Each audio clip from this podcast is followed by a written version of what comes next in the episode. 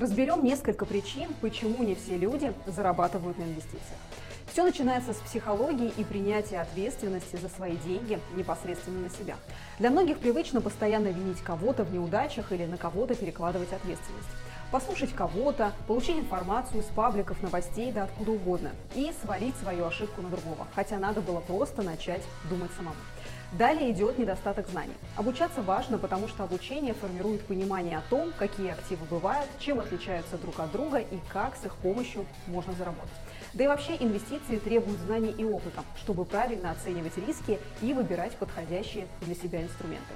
Следующая причина – это ошибки в выборе стратегии. Инвестиции – это постоянный процесс, и важно придерживаться своего финансового плана, а не просто докупать активы в портфель в хаотичном порядке, просто потому что появились свободные деньги, так как необдуманные действия могут привести к потерям.